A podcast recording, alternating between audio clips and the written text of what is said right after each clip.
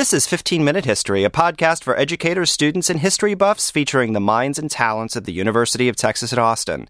15 Minute History is a partnership of Not Even Past and Hemispheres in the College of Liberal Arts at UT Austin. I'm Joan Neuberger, editor of Not Even Past, and today our guest is my co host, Christopher Rose, who is outreach coordinator at the Center for Middle Eastern Studies and um, coordinator for uh, with Hemispheres, the International Outreach Consortium at the University of Texas at Austin. Hi, Chris. Hi, Joan.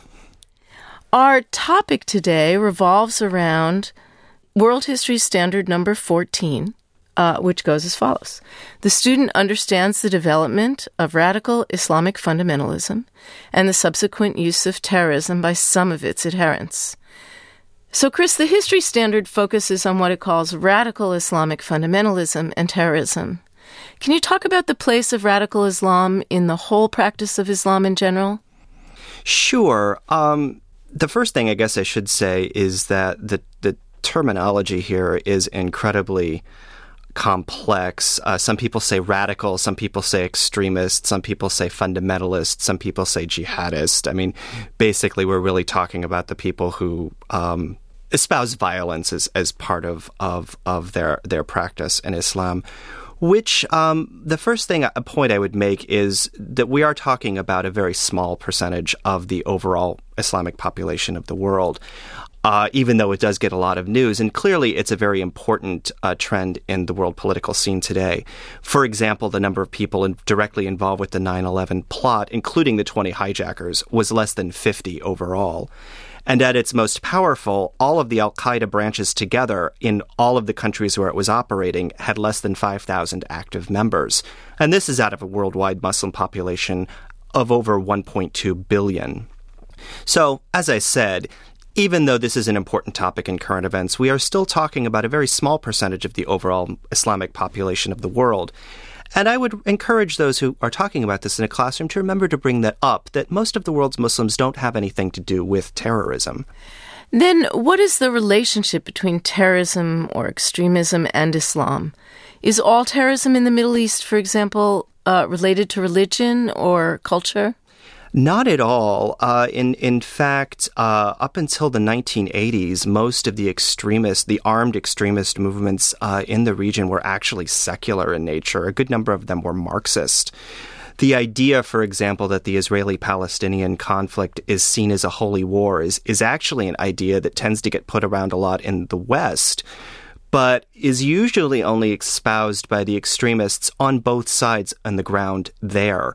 Most Israelis and Palestinians simply see this as a battle over land and resources that they both claim as their own based on historical precedent, but not necessarily religion. I have a chart on our website that accompanies this podcast that explains who some of the active groups are, but in a nutshell. For example, right now, uh, the West Bank is controlled by the Palestinian Authority, which is the successor to the Palestine Liberation Organization, or PLO. The PLO is a secular group that was founded in the 1960s and it's mostly associated with Yasser Arafat, who led it for several decades. Arafat, for the record, may have given lip service to Islam, but his religious devotion tended to end around happy hour. Its main rival for decades was the Popular Front for the Liberation of Palestine, which was a Marxist organization. The PFLP fizzled out in the 1970s and was replaced as a key actor in the in the Palestinian resistance by Hamas, which is the Palestinian chapter of the Muslim Brotherhood. Uh, so they are clearly uh, an Islamic organization. Hamas took off in the 1980s with support from Hezbollah in Lebanon, uh, and they are now the government that controls the Gaza Strip. So in fact, the Palestinians have, have suffered a civil war, and uh, the West Bank is controlled by one government. The Gaza Strip is, is controlled by another. Uh, it is worth mentioning that there are small Jewish extremist groups at work in Israel that also fuel this conflict. Uh, let's not forget that Itzhak Rabin was assassinated by a young right wing Jewish man in 1995. And that was a huge shock to many Israelis, as well as people all over the world, because up until that time, uh, violence had been something that had been associated almost exclusively with the Palestinian uh, end of the conflict. Also, uh, another group that, that popped up a lot uh, in the 80s and 90s were the Baathists. This was the movement that was the do- that is currently the dominant political force in Syria. Uh, it is the ideology that is espoused by the current uh, Assad regime for as long as they will last, um, as well as by Saddam Hussein in Iraq. Um, and this is a movement that ironically was actually first proposed by a Lebanese Christian by the name of Michel Aflaq. Um, he proposed it as an alternative to the pan Arab movement that was espoused by Egyptian President Gamal Abdel Nasser in the 1950s. Aflaq wanted to propose a pan Arab ideology that used less Islamic terminology so that Arab Christians wouldn't feel threatened or left out of the movement. It was adopted as a state ideology in both Iraq and Syria, but then, of course, both countries decided that they were the ones practicing it properly, um, and the other was doing it wrong. So, interestingly enough, even though both countries neighbor and were both Baathist, they never got along. Uh, Saddam Hussein suddenly started uh, working Islamic symbols into his government in 1990 after the invasion of Kuwait in a misguided attempt to rally the world's Muslim population to his side against the Allied forces who were preparing to launch a military strike against him.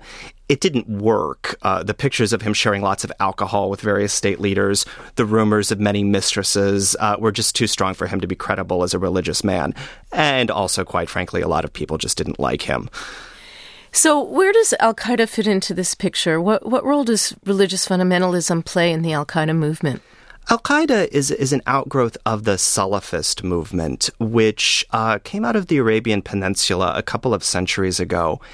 It claims to be a movement that seeks a return to quote unquote pure Islam as it was practiced under the Prophet Muhammad and immediately afterwards. Uh, the Salafists have thrown out or discarded a lot of what they feel is quote unquote innovations or practices that were added in the centuries afterward.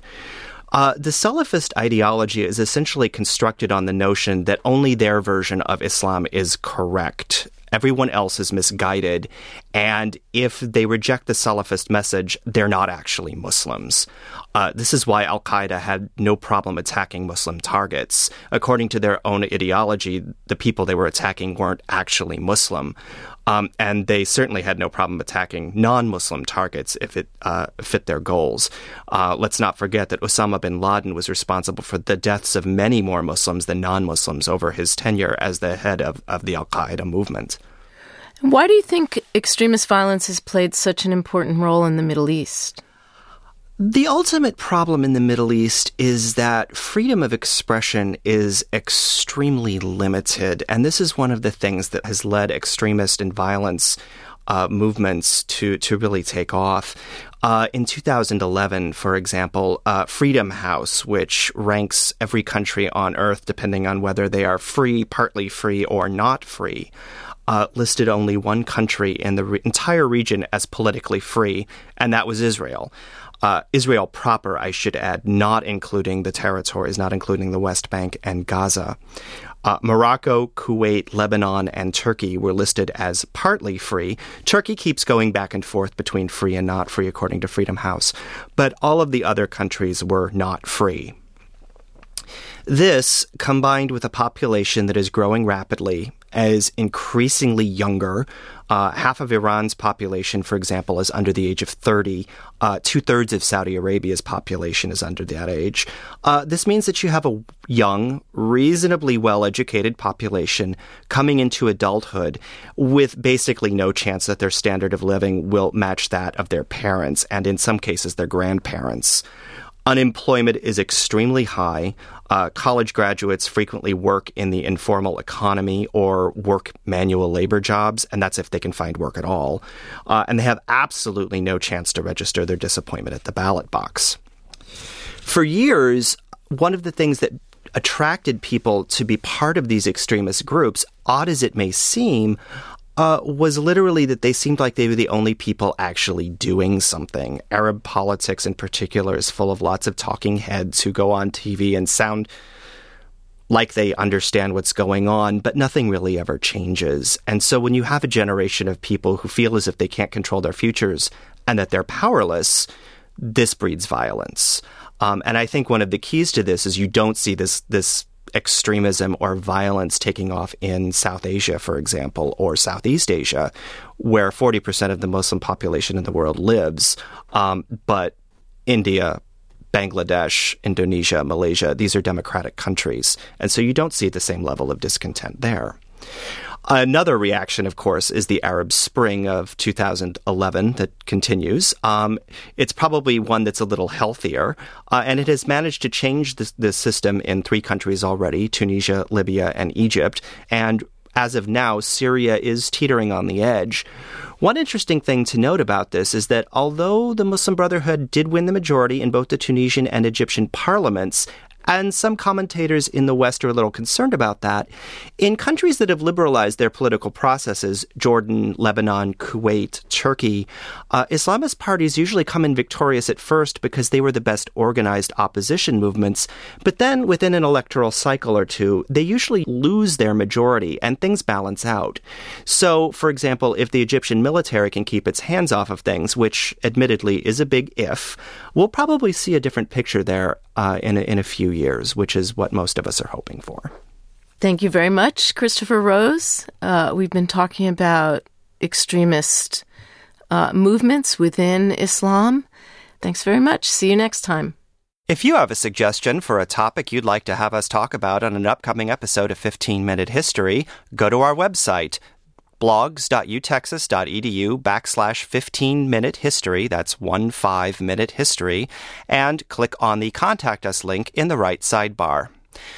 The opinions and views expressed in today's episode are not representative of the University of Texas at Austin or any of its constituent bodies and are solely those of the people who spoke them.